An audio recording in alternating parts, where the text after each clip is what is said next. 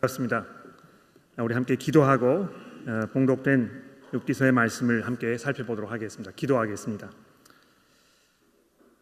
하나님 아버지 참 감사합니다.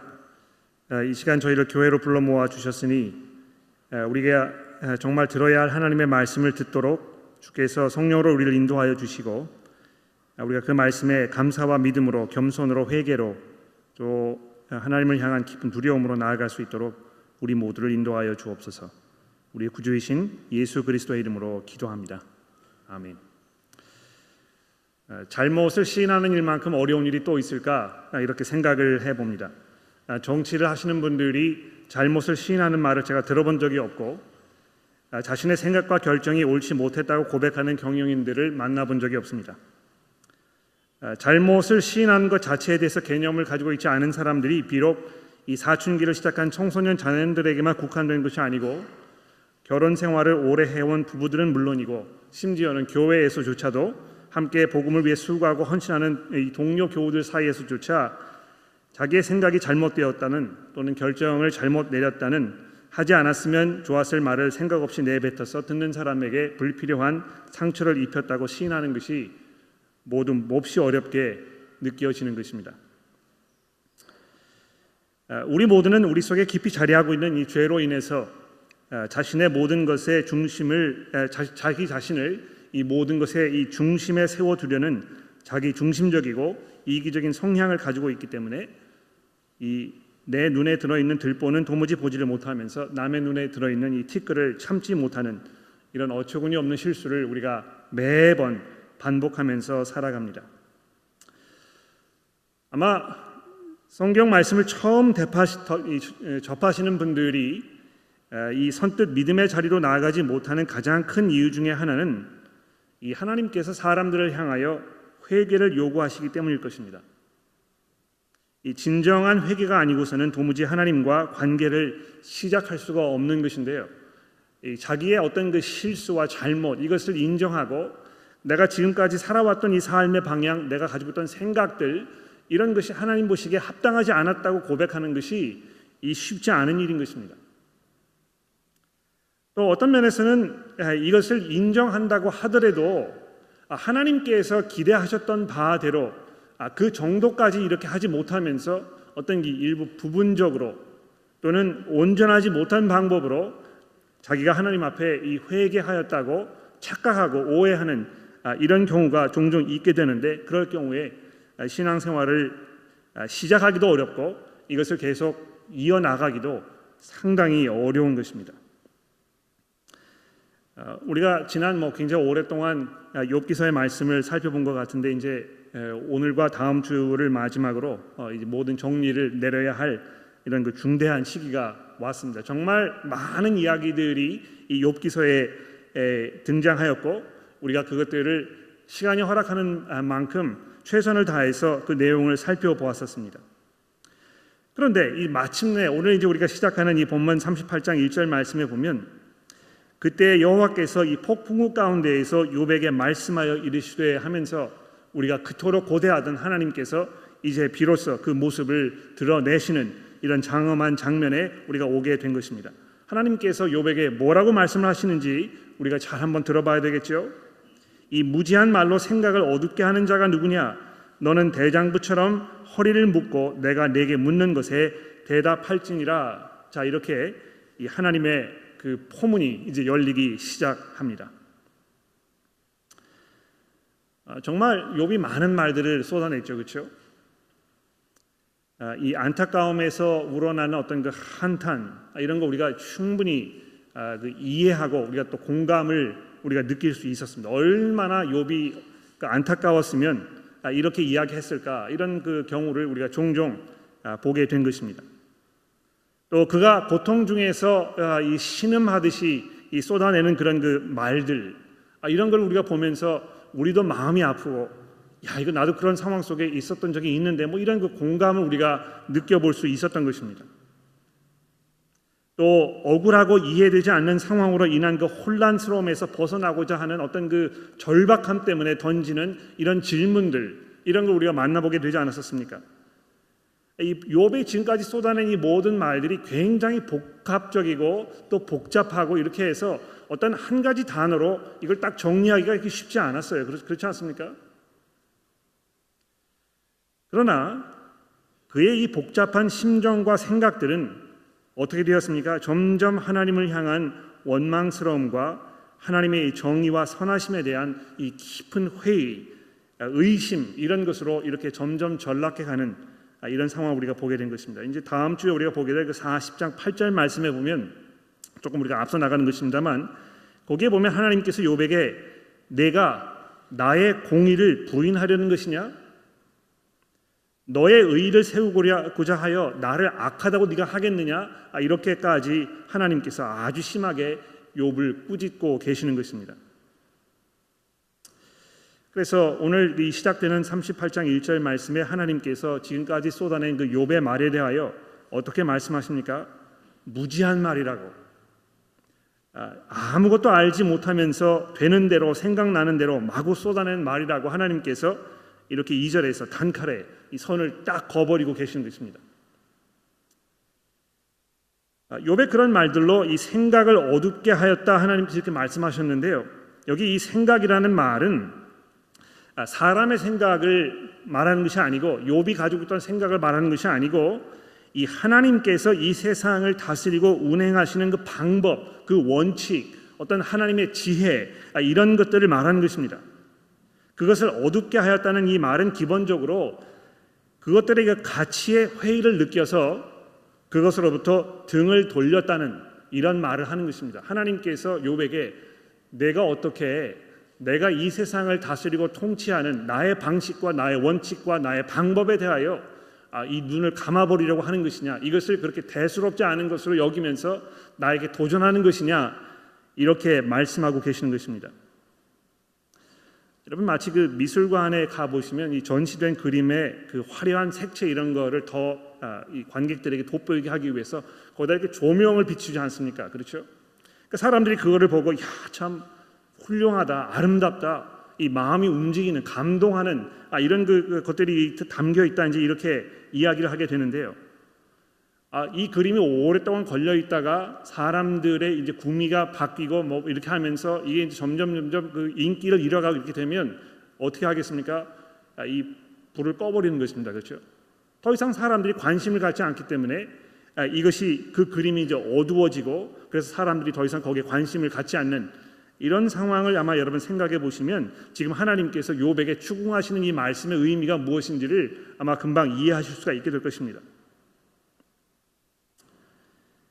욥이 하나님의 다스림과 하나님의 지혜와 통치 방법에 대해서 의심하고 환멸을 느껴서 야 이거 내가 이제 여기 불 꺼버려야 되겠다 이런 마음을 갖게 된 것이죠. 아마 이쯤 되면은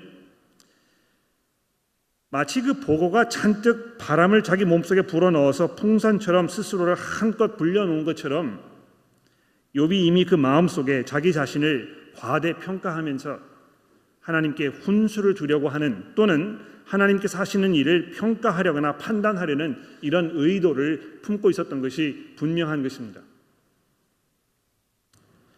이처럼 하나님을 믿지 못하겠다는 도무지 믿음이 서지 않는다는 하나님은 믿을 만한 분이 못 된다는 생각에서 욥이 그냥 그런 생각이 욥에게만 있는 것이 아니고 모든 인간들의 마음속에 그러한 비슷한 생각들이 깊이 자리하고 있는 것이 분명합니다. 여러분 이 아담과 하와가 에덴 동산에서 선악과를 따먹을 때 그랬습니다. 그렇죠? 내가 하나님과 되어보고 싶처럼 되어보고 싶은 정말 하나님께서 이렇게 얘기하셨을까? 하나님이 자기 자신만 하나님처럼 행세하기 위해서 내가 누릴 수 있는 나의 이 권리 이런 것을 지금 가로막고 있는 것이다. 의심한 것이죠. 아담과 하와의 이 모든 후손인 우리가 죄를 지을 때마다 즉 하나님의 말씀에 믿음과 겸손으로 순종하지 아니하고 우리의 방법대로 우리의 방법에 의지하여 말하고 행동하며 생각할 때에 결국 우리는 뭘 말하는 것입니까? 하나님은 믿을 만한 분이 못 되시기 때문에 이번만큼은 적어도 이번만큼은 내 방식으로 이 문제를 해결하고 결정해야 되겠다고 하나님을 무시하면서 정면으로 도전장을 하나님 앞에 내어 던지는 것입니다. 아, 요백의 고난이 찾아오기 이전에는 그가 이런 생각을 하지 않았었습니다만 이 삶에 기대하지 않았던 그런 고통과 어려움이 찾아온 후에 이것들을 겪으면서 그 마음속에 쌓인 원망과 이 회의가 욥의 마음을 점점 점점 혼란스럽게 이 만들어 버렸던 것입니다. 고난이 닥쳐왔을 때 인간은 보통 다음 세 가지 중에 한 가지 반응을 보이지 않나 이렇게 생각을 해봅니다. 첫째는 뭐 가장 이상적인 그런 반응이 되겠는데요. 이 고난을 자기 반성의 시간으로 여기고 발전의 기회로 삼아서 자신에 대해서 더욱 겸손하면서 이렇게 나아가는 것입니다. 아마 가장 이상적인 그런 모습이겠죠. 그런데 둘째는요, 쉽게 절망을 느껴버리고 결국에 가서는 금방 포기를 해버리는 것입니다. 요즘에 뭐 그 이 resilience라는 이런 단어를 학교에서 이제 많이 자녀들에게 이야기하는 것 제가 알고 있는데 이 위기에 빠졌을 때 스스로 회복하는 능력을 어린 아이들에게 가르치는 것이 굉장히 중요하다 이렇게 말을 많이 하지 않습니까? 이 오래 견디지 못하고 작은 충격에도 와르르 무너져 버리는 이런 그 연약함을 걱정하는 사람들이 굉장히 많은 것입니다. 그러니까 자기 삶 속에 좀 어려움이 오게 되면 그냥 이거 뭐 금방 다 포기해 버리고 아 모르겠다 이제 나는 뭐 될 대로 되라 이렇게 하시는 분들이 종종 있는 것입니다. 아, 세 번째 반응은요 어떤 면에서 가장 좋지 못한 그런 반응이라고 생각이 되는데요. 이 금방 무너져 아, 버리지는 않습니다만 시간이 가면 갈수록 마음 속에 이 원망과 불평이 쌓아가도록 스스로를 방치해 두는 것입니다. 그리고 결국은 이 마음이 강팍해지고 점점 점점 모질게 되는 것이죠. 이 특히 하나님을 향하여 마음이 강팍해지는 것입니다. 믿음이 식어가고 점점 시들어가고 성도들과의 교제를 기피하게 되고 이 마음 속에는 이 시기와 또 자기 자신의 이 처지를 이 잘못을 정당화하려는 어떤 그런 그 핑계거리를 찾는 데만 열을 올리면서 어느덧 구원의 감격과 죄 사함의 이 기쁨과 그리스도를 기다리며 사는 소망의 마음은 사라져 버리고 신앙이 아주 피폐해질 대로 피폐해진 그래서 정말 이 몰골만 남아 있는 이런 비참한 모습으로 서 있는 그런 안타까운 경우입니다. 아마 욥이 바로 이런 경우였던 것 같아요. 이런 욥을 향해서 하나님께서 어떻게 하셨습니까? 그를 쓰다듬고 어루만지면서 그래 참 힘들었지 내가 그 마음을 잘 알아. 아, 정말 미안하게 되었구나. 얼마나 섭섭했으면 내가 그런 말을 했겠어. 내가 다 이해한다. 아, 하나님께서 이렇게 하지 아니하시고요. 미련한 말 그만두고 내가 내게 하는 말을 답해봐. 이렇게 다소 거칠고 굉장히 공격적으로 하나님께서 나오십니다. 여기 보시면 여호와께서 이 폭풍우 가운데 요백에 나타나셨다 이렇게 이제 1절 말씀에 이야기하고 있는데요. 아마 그 욥을 향한 하나님의 이 마음 상태를 매우 적절하게 표현한 아, 그런 방법이 아닌가 생각합니다. 이 휘몰아치는 폭풍우를 아, 우리가 이제 성난 바람이라 이렇게 표현을 하는데요. 하나님께서 그 위엄과 능력으로 이 거칠고 드센 그런 심판의 말씀으로 욥에게 나타나신 것입니다. 아마도 하나님을 향한 이 욥의 말들이 그 이 도를 넘어서 그 수위가 아주 이 아슬아슬한 아, 그런 그 지경에까지 이르렀기 때문에 하나님께서 참고 참고 인내하시고 인내하시다가 이제 그분의 그 공의와 정의로움 속에서 욥을 찾아오셔서 그의 생각을 꺾고 계시는 것입니다. 이 하나님께서 욥의 요구대로 응하지 아니하신 점에 우리가 주목할 필요가 있다고 생각합니다. 이 대화의 주도권을 주는 것은 이 힘을 겨루는 그 양방의 사람들에게 매우 중요한 문제 아닙니까? 그렇죠? 아, 상대방이 요구에 끌려다니다 보면 그 그렇게 될수록 사람은 점점 이 상대방이 점점 더 기고만장해지고 더더욱 목소리를 올리게 되는 것인데 하나님께서 욥에게 그런 그 기회를 주지 아니하시고 아, 단칼에 그것을 끊어버리고 계십니다. 여러분 우리가 아, 잘 알겠습니다만 이 3장 이후부터 계속해서 욥의 세 친구들이 욥과 이야기를 하였지만 아무도 욥의 말을 막을 수가 없었습니다. 그렇죠? 자기들의 생각과 지혜로 자기의 경험으로 자기가 가지고 있는 신앙으로 인해서 이 욥을 설득하려고 해보기도 하고 회유하려고 하기도 하고 그를 정지하기도 했습니다만 도무지 욥이 가지고 있는 이, 이 깊은 어떤 그 고민의 문제, 어떤 인간의 이, 이 그, 그 존재에 관련된 또 하나님과의 관계에 있어서 마음속으로부터 우러나오는 이런 그 깊은 고민들과 어떤 그 회의와 이, 이 고통스러운 질문들 이런 것에 대하여 아무도 답을 하지 못하지 않았습니까? 그래서 우리가 지난주에 만났던 그 엘리후도 보게 되면 아, 이렇게 이야기하죠. 32장 3절 말씀에 세 친구에게 그가 굉장히 화를 냈는데 그 이유가 무엇입니까? 그, 그들이 능히 욥의 말에 답하지 못하면서도 욥을 정죄함이었더라. 그러나 욥의 친구들과는 다르게 하나님께서 더 이상 욥이 말을 쏟아내지 못하도록 그 입을 틀어 막고 계십니다. 그러면 오늘 본문의 이 맨 마지막 부분인 이 40장 4절로 내려가 보십시오. 이 하나님께서 어, 그긴 연설을 하신 다음에 그 이야기를 한 마디도 대답하지 못하고 듣고 있던 욥이 4절에서 이렇게 말씀하지 않습니까? 보소서 나는 비천하오니 무엇이라 주께 대답하리이까? 손으로 내 입을 가릴 뿐이로소이다. 내가 한 번 말하여 싸운즉 다시는 더 대답하지 아니하겠나이다. 여러분 도대체 하나님께서 욥에게 무슨 말씀을 하셨길래 그 말 많던 욥이 이렇게 급작스럽게 하나님 앞에서 무릎을 꿇고 항복을 선언하는 것인지 이제 우리가 좀 살펴봐야 되지 않겠습니까? 아, 근데 우리가 이 본문을 잘 들여다보기 이전에 한 가지 그 유념할 것이 있어요. 이 다음 주 본문의 시작인 이 40장 6절부터 하나님께서 두 번째로 욥에게 말씀하시는 이런 장면이 나옵니다. 즉 하나님께서 오늘 본문 말씀으로 하실 그 말씀하시는 그 내용을 통해서 욥에게 하고 싶은 말씀을 다 아직 하신 것이 아닌 것 아니란 말입니다. 다음 주에 우리가 이제 그 후반부를 살펴보게 될 것인데 이러한 사실은요. 이 40장 4절과 5절에 기록된 이 응답이 우리 눈에 매우 드라마틱하게 보이고 아, 이 변화가 그의 생각과 삶 속에서 아주 분명하게 일어났다는 사실을 우리에게 보여주고 있습니다만 적어도 하나님께서 보셨을 때는 욥에게 더큰 변화가 일어나야 할 필요가 있음을 알게 계셨, 알고 계셨다는 것을 우리에게 말씀해 줍니다. 그래서 이 오늘 제 설교의 제목을 그 회개의 이제 그 시작이라 이렇게 아, 적어 드렸는데요.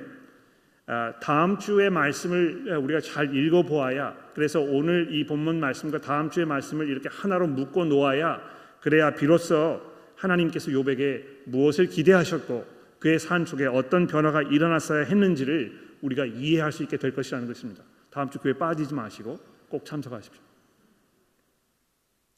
자, 이제 그러면 이 전반전의 말씀을 한번 생각해 봅시다. 아, 제가 벌써 18분을 얘기했는데 이제 본문이 어, 본론으로 들어가 보도록 하겠습니다. 38장의 어, 내용은 아마 여러분들이 지난주 그 세워주기 그룹을 통해서 그 내용을 자세히 살펴보셨기 때문에 제가 그 구절들을 다 다루지 아니하고 그 중에 어, 이 대표적인 구절 16절에서 21절만 자세히 살펴보려고 생각을 합니다. 이렇게 그 몇 구절만 뽑아서 다루는 것이 전혀 바람직한 방법이 아니고 아, 제가 이런 방법으로 설교를 하고 싶다, 싶지 않다는 것을 미리 여러분들에게 말씀을 드려보려고 합니다. 이 성경을 읽을 때 우리가 이제 거두절미하고 이 중간의 부분만 이렇게 보는 것은 마치 그 여러분 교향곡 들은 거 좋아하시는 분 계세요? 이 교향곡을 들을 때 한 악장에 몇 소절만 계속 반복해서 듣는 것과 같은 아, 그런 일입니다. 이 교향곡을 잘 들으려면 이 시간이 좀 오래 걸려도 이 처음부터 끝까지 이거를 한 번에 연결해서 들어야 이 전체의 그림을 우리가 이해할 수 있게 되지 않겠습니까? 그렇게 해야 이 작곡가가 표현하려고 했던 그의 사상과 감정을 우리가 제대로 읽어낼 수가 있는 것입니다. 아, 근데 보십시오. 이 클래식 음반을 만드는 회사들이 이 작곡가들의 음악 일부분을 뭐 5분 또는 6분 정도의 단위로 이렇게 잘라내서 한 열댓 명의 이 작곡가들의 그 곡을 한 CD에 이렇게 담아가지고 뭐 이렇게 이렇게 할 때 듣는 음악 뭐 이런 그 제목으로 이렇게 CD를 만들어 놓는 경우가 많이 있습니다. 저는 그거를 이제 분개하는 사람입니다. 아, 왜 그런 것입니까? 이 세상이 점점 점점 이 짧고 간결한 것을 선호하는 아, 그런 시대에 살고 있기 때문에 사람들이 처음부터 끝까지 이야기를 잘 들으려고 하지 아니하고 그저 머릿속에 금방 생각나는 짧은 이런 것들만 이렇게 들으려고 얘기를 하는 것입니다. 여러분 뭐 이 사회의 문제라든지 이 사회 전반적인 어려운 상황들에 대해서 아, 이 자기의 생각과 어떤 의견을 표현하고 이렇게 대중들에게 전달해야 하는 아, 정치가들이 뭐 한 30여 초 정도 화면에 비춰지는 아, 그 순간 이 뉴스 시간에 나오는 그, 이, 그 시간을 딱 활용해서 자기의 생각을 전하고 이렇게 하면서 그 사람의 이야기를 평가하고 또 거기 뭐이 사회 정책이나 이 정당의 어떤 그 방법 방침들을 우리가 이해하려고 하는 이 사회의 현상이 얼마나 우스운 일입니까? 그 문제들이 그렇게 간단하고 간결하게 해결될 수 있는 그런 문제라면 아마 세상의 모든 문제들이 이미 예전에 다 해결되었을 것입니다. 그만큼 어렵고 복잡해서 많은 시간과 생각을 필요로 하는 그런 일이기 때문에 정말 그 많은 시간을 들여서 이 정치하시는 분들이 국회의사당에서 머리를 맞대고 그 오랜 시간 동안 논쟁을 하지, 않, 하지 않습니까? 이 사람들이 길고 복잡한 문학 작품을 앉아서 처음부터 끝까지 읽으려고 하지 아니하고 어떻게 합니까? 이 유튜브를 찾아가지고 그 내용을 설명하는 한 10여 분짜리 동영상을 찾아 듣고는 그 작품을 이해하는 것처럼 이렇게 말하는 얄팍함이 우리 속에 어, 종종 발견되는 것입니다. 그러나 그 작품이 주는 감동의 깊이는요 그런 방법으로 도무지 경험할 수가 없습니다. 이 시간을 투자하고 생각을 집중하여 작가가 적어낸 모든 말들을 다 곱씹어 보면서 이것을 처음부터 끝까지 다 읽어 내려가야 그 이야기가 비로소 마음속에 와 닿는 것입니다. 어, 러시아 문호 중에 이 도스토옙스키라는 유명한 작가가 죄와 벌이라는 책을 썼었는데요. 제가 청, 그 대학교 시절에 뭐 이 겉멋이 들어가지고 그 책을 내가 읽어봐야 되겠다 하면서 아, 읽다가 중간에 그만두고 말았습니다. 도무지 뭐 무슨 이야기인지 왜 이렇게 이야기가 전개되는 것인지 이해할 수가 없어가지고 한 뭐한 한1 페이지 정도 읽다가 포기해 버렸는데요.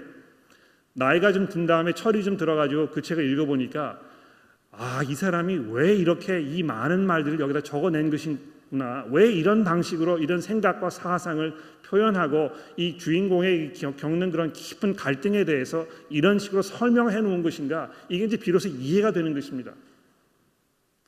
이 욥기서가 그런 것 같아요.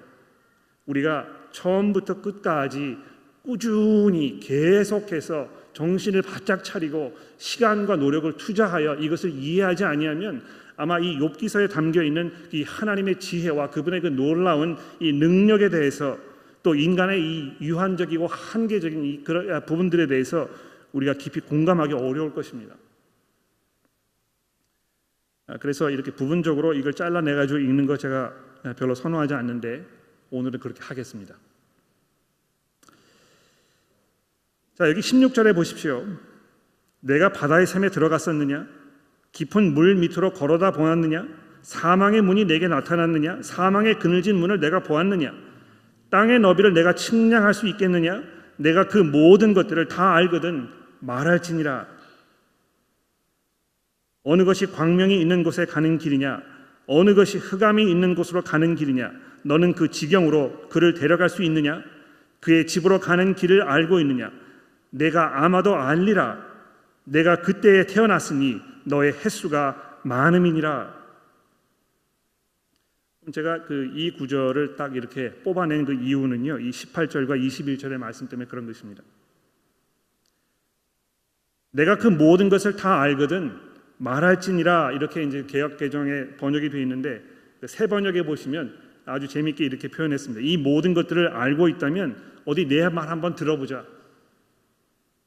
또 21절에 내가 아마도 알리라 내가 그때 태어났으니 너의 횟수가 많음이니라 이렇게 되어 있는데요. 이 새 번역 성경에 보시면 암 알고 말고 너는 알 것이야. 내가 이 세상을 만들 때부터 지금까지 내가 살아왔고 내가 세상 만드는 것을 내가 다 보았다면 그거 내가 오죽이나 잘 알겠느냐? 예, 하나님께서 요백에 조소하고 계시는 것입니다. 아, 하룻강아지 범 무서운 줄 모른다는 말이 있죠, 그렇죠? 예? 뭐 도토리 키재기 한다고 세 발의 피라고 이런 이야기 우리 이야기하는데 다 뭘 말하는 것입니까? 아무것도 알지 못하는 이런 사람들이 마치 이 세상의 모든 지식과 지혜를 다 섭렵한 것인 것처럼 이렇게 이야기하는 사람을 만났을 때 우리가 뒤로 돌아서서 코웃음 치는 것이죠.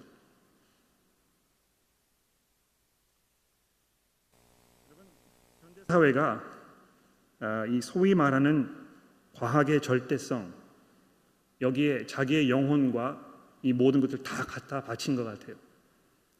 이 과학이라면 우리가 뭐 반론을 제기할 수 없는 마치 과학이라는 것이 어떤 그 절대적인 자리에 놓여 있는 것처럼 생각하는 그런 사회에 우리가 살고 있습니다. 여기 뭐 제가 이렇게 봐도 과학 하시는 분들 몇 분 앉아 계시는데요. 여러분들을 타겟으로 제가 이야기하는 거 아니니까 너무 상처를 받지는 마십시오. 여러분 그 과학을 절대적인 지식의 어떤 바탕으로 생각하게 된 그 사조가 무엇입니까? 예? 경험주의라는 게 있잖아요, 그렇죠? 아, 영어로 이제 그 empiricism이라 이렇게 이야기하는데 아, 경험주의가 뭘 말하는 것입니까? 내가 직접 눈으로 목격하고 내가 손으로 직접 만져보고 내가 이 모든 것들을 경험하지 아니하면 어떤 그 지식을 내가 습득할 수가 없다. 그러니까 오직 내가 믿을 수 있는 것은 내가 가지고 있는 나의 이그 촉각, 나의 어떤 그그 그, 그, perception, 아 이것이다. 그래서 우리가 많은 것들을 모아가지고 자료를 만들고 이걸 경험하고 이거 테스트해보고 이렇게 해서 이 확고하게 이 어떤 그 흔들 수 없는 결정의 그 결론에 도달한 것이다 이렇게 생각하게 되면서 마치 과학이 온 세상을 지배하는 절대적인 권력을 가지고 있는 것인 것처럼 이렇게 생각하게 된 것입니다. 물론 뭐 나중에 이 임마뉴얼 켄트라는 사람 나타나서 아 그런 것이 아니고 I think therefore I am 뭐 이렇게 이제 이야기했었는데 여러분 생각해 보십시오. 인간의 어떤 그 지혜와 또 우리가 가지고 있는 모든 사고 방식들 이런 것들이 어떤 경험주의를 통해서 얻을 수 있는 것이었다면 인간의 지식이 얼마나 한정되고 이것이 얼마나 보잘것없는 것인가를 우리가 고백하게 되지 않을 수 없을 것입니다. 어, 제가 그 주중에 그 BBC 어, 그 방송국에서 만들어낸 그 다큐멘터리를 보았는데요. 어, 그 Perseverance라는 어떤 그 우주선 만들어 가지고 지금 화성에다가 아, 이거 쌓아 놓지 않았습니까? 그렇죠? 아, 이 조그만 기계가 지금 화성에 막 돌아다니면서 사진을 뭐 찍고 이렇게 해가지고 지구에 보내주고 있는데요. 그거 보게 되면 정말 경이로운 것 같아요. 얼마나 놀랍습니까? 이, 이 지구에서부터 7개월간의 시간을 이 우주선이 날아가 가지고요. 거기에 이, 그 의도했던 그 지, 역에딱 내려갈 수 있도록 이렇게 그 했던 나사의 그런 그 기술, 그들의 그 기술력, 또 거기에서 이 사진을 찍어 가지고 이것을 지구에까지 보낼 수 있는 그런 그 능력, 야 이런 걸 보면서 참 인간이 대단하다. 얼마나 이 무한정한 그런 능력을 가지고 있는가. 우리가 감탄하게 되지만 아, 그 BBC 방송국에서 만든 아, 그 다큐멘터리의 포인트는 무엇이었냐면 이 지구와 화성의 그 어떤 그 거리 이런 걸 이렇게 보여주면서 이게 얼마나 광대한 그런 거리에 있는 것인가. 이걸 이렇게 보여주다가 화면이 이 카메라 앵글이 이제 점점 점점 벌어지면서 아, 이그 태양계 그다음에 그 우리 태양계가 자리하고 있는 뭐 은하수 이런 걸 이제 보여주기 시작하는 것입니다. 인간의 알고 있는 예, 인간이 경험했던 사회의 이 세상의 어떤 그 지식, 어떤 그 정보들 이것이 얼마나 한정적이고 얼마나 보잘것없는 것인가 이 우주를 이해하는 데 있어서 우리가 얼마만큼 알고 있는 것인가 이런 거에 대한 어떤 그 회의를 가질 수 있도록 아마 이 BBC 방송국에서 그것을 만들어 놓은 것 같아요. 정말 그렇지 않습니까? 우리가 알면 얼마나 아는 것입니까? 우리가 경험했으면 얼마나 많이 경험해 본 것입니까? 오늘 하나님께서 여기 그 본문 말씀에서 이야기하시는 이런 모든 내용들이 사실은 바로 그걸 이야기하고 있잖아요. 여러분 39장 1절로 와 보십시오. 아, 산 염소가 새끼 치는 때를 내가 아느냐? 암사슴이 새끼 낳는 것을 내가 본 적이 있느냐? 그것이 몇 달 만에 만삭되는지 아느냐? 아, 물론 뭐 이제 과학이 발달돼 가지고요. 우리가 이거 이거 알고 있어요. 그렇죠? 그 낳을 때를 내가 아느냐? 그것은 몸을 구부리고 새끼를 낳으리니 그 괴로움이 지나가고 새끼는 강하여져서 빈들에서 크다가 다 지나간 후에 다시 돌아오지 아니하느니라. 아마 이런 걸 이렇게 읽으시면 여러분과 저는 이게 뭐 대단한 것인가? 이거 우리가 다 알고 있는데 이미 뭐 동물의 왕국 이런 다큐멘터리를 통해 가지고 짐승이 어떻게 태어나는지 얼마나 어떻게 자라는지 우리가 다 이해하고 있다 생각하는 것이죠. 그러나 욥은 그런 아, 그 특권을 누릴 수 없었습니다. 오히려 욥이 하나님께 던졌던 그 아, 가장 큰 원망과 어떤 그 질문 중에 하나는 무엇입니까? 하나님께서 그냥 마냥 나를 기다리시게 하는구나. 하나님은 도대체 시간관념이 없으시고 아, 아마 이렇게 하시는 그 이유는 하나님께서 이 세상을 통치하실 권력과 능력이 없으시기 때문에 그냥 마냥 손을 놓고 기다리시면서 뭐 어찌할 바를 모르기 때문에 이런 것이 아닌가 이렇게 이 생각을 했던 것입니다. 그래서 욥이 이 7장 1절 말씀에 이렇게 이야기합니다. 이 땅에 사는 인생들에게 힘든 노동이 있지 아니하겠느냐? 그 날이 품꾼의 날 품꾼의 날과 같지 아니하겠느냐? 종은 저녁 그늘이 몹시 바라고 품꾼은 그 싹을 기다리나니 이와 같이 내가 여러 달째 고통을 받으니 고달픈 밤이 내게 작정되었구나. 그러니까 하나님께서 나를 그냥 이 고통 중에 그냥 마냥 내버려 두시면서 뭐 시간 관념도 없으시고 대책도 없으시고 나의 이 억울함을 풀어주지 아니하시는구나 이렇게 하나님의 그 시간 관념에 대해서 좀 공격하고 있는 것입니다. 아, 그런데 하나님께서 아, 여기 이 지금 방금 읽어드린 39장 1절과 4절 말씀에서 하시는 기본적인 무엇, 뜻이 무엇입니까? 내가 이 모든 것들을 다 때를 정해놓고 그것이 필요할 때에 이것이 벌어지는 것이 아니냐 이렇게 말씀하고 계시는 것입니다. 여러분 뭐 어, 밀린 빨래를 하려고 마음을 먹고 먹고 있다가 마침내 날씨가 좀 개이는 것 같아서 빨래기를 돌리기 시작했는데 갑자기 비가 오는 그런 경험 여러 번 해보셨죠? 그렇죠? 또 뭐 이 잔디를 깎기 위해서 어, 이 잔디기 뭐 다 이렇게 준비해 놓고 이제 날이 좀 맑기만을 기다리고 있는데 마냥 기다려야만 하는 그런 경험이 있어 보셨죠? 네. 아, 뭐이 지금 집을 사야 되는데요. 이게 언제가 적절한 때인지 고민하고 고민하고 고민하다가 때가 다 지나가 버리는 그런 경험 해보셨죠? 네. 아, 우리가 생각하는 것만큼 이 시간을 우리 마음대로 조정할 수가 있는 것이 아닙니다. 우리가 이걸 인정해야 될 텐데요. 그 인정하지 못하고 마치 우리가 이 삶의 주인인 것처럼 마치 모든 것이 나의 이 손아귀 안에 들어 있는 것인 것처럼 이렇게 계속 착각하면서 살아가는 것이 인간의 어리석은 것이라는 것입니다. 또 이 39장 9절로 내려가 보십시오. 들소가 어찌 기꺼이 너를 위하여 일하겠으며 내 외양간 안에 머물겠느냐 내가 능히 줄로 메어 들소가 이랑을 갈게 하겠느냐? 그것이 이 골짜기에서 너를 따라 썰애를 끌겠느냐? 그것이 힘이 세다고 내가 그것에 의지하겠느냐? 내가 수고를 그에게 맡기겠느냐? 그것이 내 곡식을 집으로 들어 실어 오며 내 타작 마당에서 곡식 모으기를 그것에 의탁하겠느냐? 그렇게 할 수 없는 것입니다. 그렇죠? 아, 인간이 만물의 영장이고 뭐 이 세상을 호령하는 아, 그런 그 지위에 하나님께서 우리를 두셨는데도 불구하고 이 죄의 문제가 결국 우리에게 어떤 결과를 가져오게 되었습니까? 세상의 이 질서가 다 뒤집어 엎어져 버리는. 그래서 하나님께서 의도하신 바대로 우리가 세상을 다스릴 수 없는, 물론 뭐 다스리고 있는 부분이 많이 있어요. 그러나 그렇게 되지 않는 부분이 점점 점점 늘어가지 않습니까? 이 들소의 경우를 생각해 보라고 하나님께서 요백에 도전하고 계십니다. 내가 그렇게 잘났느냐? 내가 그렇게 내 자신에 대해서 자신만만하고 마치 내 삶을 내 방식대로 내 원하는 시간에 다 이끌어 나갈 수 있는 것이라고 이렇게 생각하고 있느냐? 쓸데없는 소리 그만하라. 또 마지막으로 이 39장 26절의 말씀을 보십시오. 내가 떠올라서 날개를 펴서 남쪽으로 향하는 것이 어찌 내 지혜로 말미암음이냐? 독수리가 공중에 떠서 높은 곳에 보금자리를 만드는 것이 어찌 내 명령을 따름이냐? 그것이 낭떠러지에 집을 지으며 뾰족한 바위 끝이나 험준한 데 살며 거기서 먹이를 살피나니 그 눈이 멀리 봄이며 그 새끼들도 피를 빠나니 시체가 있는 곳에는 독수리가 있느니라 뭐 왜 이런 이야기를 하나님께서 하시는 것인가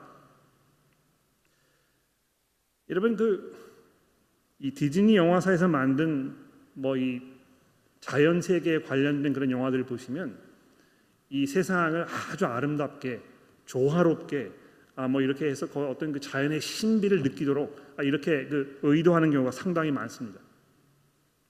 아마 이 디즈니라는 그 영화사가 어떤 그 자연주의 뭐 이런 그, 그 신비적인 어떤 상황 그 세상에 이렇게 푹 빠져가지고 아마 이 세상을 미워하기 위해서 계속 그런 식으로 뭐 이 그 뭐 동물의 왕국이라든지 무슨 뭐 이 짐승과 관련된 그런 영화도 자꾸 만들어내는 것 같아요. 근데 여기 보시면 사냥거리를 살피던 매와 독수리가 먹이를 물고 와서 새끼들에게 먹이는 거기 그 유혈이 낭자한 예? 이 시체의 피를 빠는 독수리들 이 모습을 설명하면서 무엇을 우리에게 좀 말씀해 주고 있습니까? 예, 한 생명이 유지되기 위해서 다른 생명이 희생되어야 하는 이런 매정하고 끔찍하고 우리가 잘 생각하고 싶어 하지 않는 굉장히 복잡한 어떤 그 자연계의 이 먹이 사슬의 관계에 대해서 지금 얘기하고 있지 않습니까? 이거 누가 다 만들어 놓은 것이냐? 내가 이거를 자세히 다 설명해서 이 모든 것들이 다 아주 조화롭게 짜여 있다는 것을 내가 발견할 수 있겠느냐? 예, 하나님께서 지금 무슨 의도로 이런 이야기를 하시는 것인지 우리가 점점 점점 이해하게 되는 것이죠. 예? 이 세상에 이 죽음과 폭력이 난무하는 매우 위험하고 공포스러운 곳일 수밖에 없다는 사실 하나님께서 말씀하십니다. 여러분 이 세상에는 빛과 생명과 같은 좋은 것들이 물론 존재합니다만 그런 것들만 존재하는 것이 아니고 그것들의 가치를 더 빛나게 하는 이 죽음과 공포와 고통 이런 것들이 함께 공존하고 있는데 이것이 우리가 이해할 수 없는 방법으로 서로 조화를 이루면서 필요한 것에 하나님의 은혜가 갈 수 있도록 하나님께서 이것을 지금 섭리하고 계시는데 내가 그거를 다 이해할 수 있겠느냐고 하나님께서 요백에 도전하고 계시는 것입니다. 요즘 뭐 이 환경 문제가 아, 이 사회에 가장 중요한 이슈로 대두되었습니다. 아, 기억나시는지 모르겠는데요.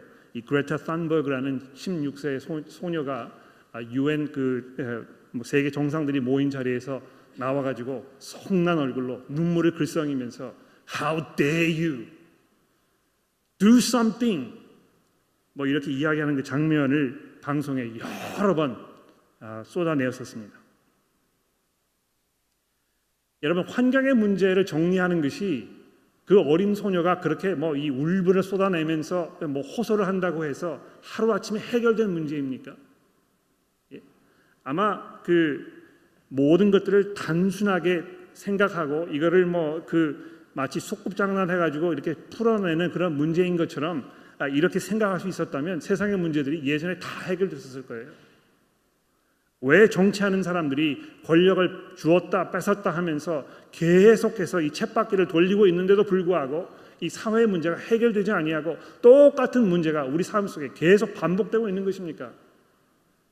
인간이 얼마나 무능하고 무기력한 존재인가 이것을 이 사회가 우리에게 직접적으로 증거하고 있지 않습니까?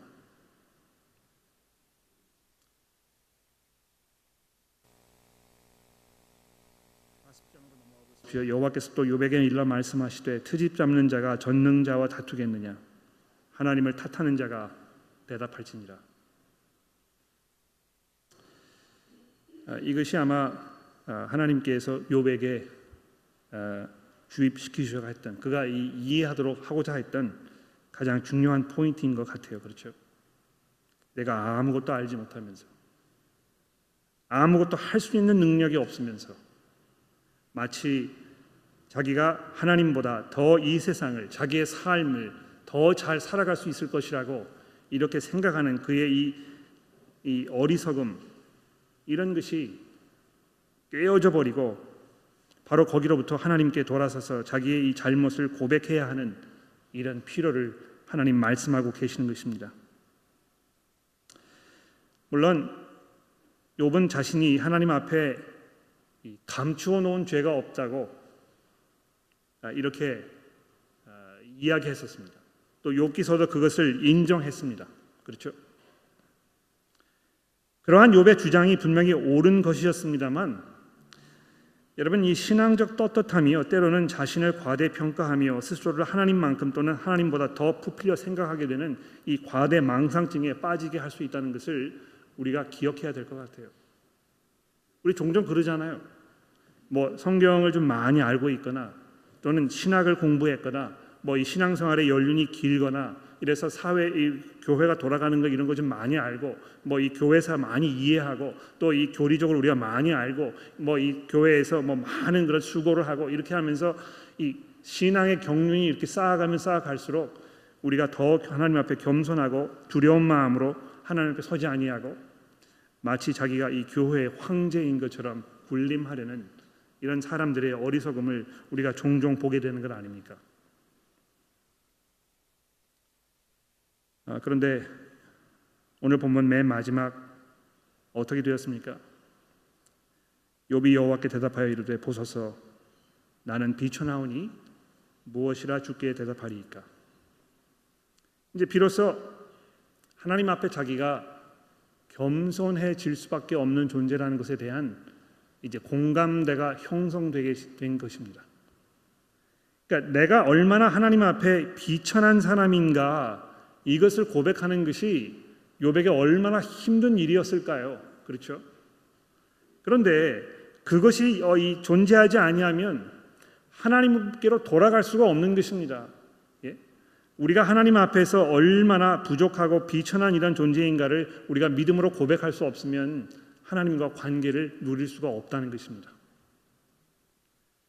굉장히 이 하나님 앞에서 우리가 의롭다는 인정받는 것이요. 그런 면에서 굉장히 어려운 일인 것 같아요. 이것이 전적으로 하나님의 은혜 가운데서 우리에게 주어지는 하나님의 선물입니다만 그 선물이 우리 가운데 이 선물로 오기 위해서는 분명히 여러분과 저의 삶 속에 우리 자신의 살아온 삶에 대한 깊은 회개가 있어야 한다는 것입니다. 하나님, 제가 정말 하나님 앞에 죄인입니다. 제가 뭣도 모르고 내 삶을 내 방식대로 살면서 하나님을 두려워하지 아니하고 내 생각과 내 마음속에 원하는 이런 것들을 쫓아 살아왔다는 것을 하나님께 고백할 수밖에 없습니다. 그런데 욥이 아직 거기까지는 가지 않은 것 같아요. 예. 자기의 어떤 그 비천함에 대해서 이, 이야기했었습니다. 그리고 내가 더 이상 이 뭐 말하지 아니하겠다고 이렇게 이야기를 했었습니다만 한 가지 분명한 것은 하나님께서 아, 아마 이렇게 해가지고 욥의 고백에 아주 흡족하셨으면 여기서 그냥 욥기서가 끝났을 것 같아요, 그렇죠? 근데 그렇게 하지 아니하시고 40장과 41장에서 하나님 더 말씀하지 않으십니까? 도대체 뭘 끌어내시려고 이렇게 하시는 것인지 우리가 다음 주 본문 말씀 통해서 더 깊이 생각해 보게 되기를 바랍니다. 기도하겠습니다. 하나님 아버지 저희가 하나님 앞에 회개합니다. 우리가 일주일 동안 살아가는 삶의 그 여정에서 정말 하나님을 의식하며 하나님을 두려워하며 하나님의 영광을 위하여 살며 또 그것을 위해 우리가 참으로 기뻐하며 우리의 자신을 주를 섬기는 일에 내어 놓았는지 돌아보게 됩니다. 하나님께서 우리에게 찬송과 영광과 예배를 받으시기 합당하신 분이신데도 불구하고 우리가 그저 우리의 삶에 아, 푹 빠져서 당장 우리가 해결해야 할 이 문제들에만 집중하며 마치 이 땅에서 사는 우리의 삶이 우리 존재의 모든 것인 것처럼 이 땅에 있는 것들에 우리의 모든 것들을 걸려는 이런 어리석은 마음으로 살아왔음을 고백하며 하나님의 용서를 구합니다. 하나님이여 아, 그러나 우리의 이런 나약함에도 불구하고 온전하신 그리스도께서 우리가 어떻게 하나님 앞에 나아갈 수 있는지에 대한 분명한 길을 우리에게 보여주셨으니 하나님이여 저희가 겸손으로 믿음으로 그리스도 앞에 나아가게 하시고 그분의 은혜 가운데 설 수 있도록 우리 모두를 인도하여 주옵소서. 우리의 구주이신 예수 그리스도의 이름으로 기도합니다.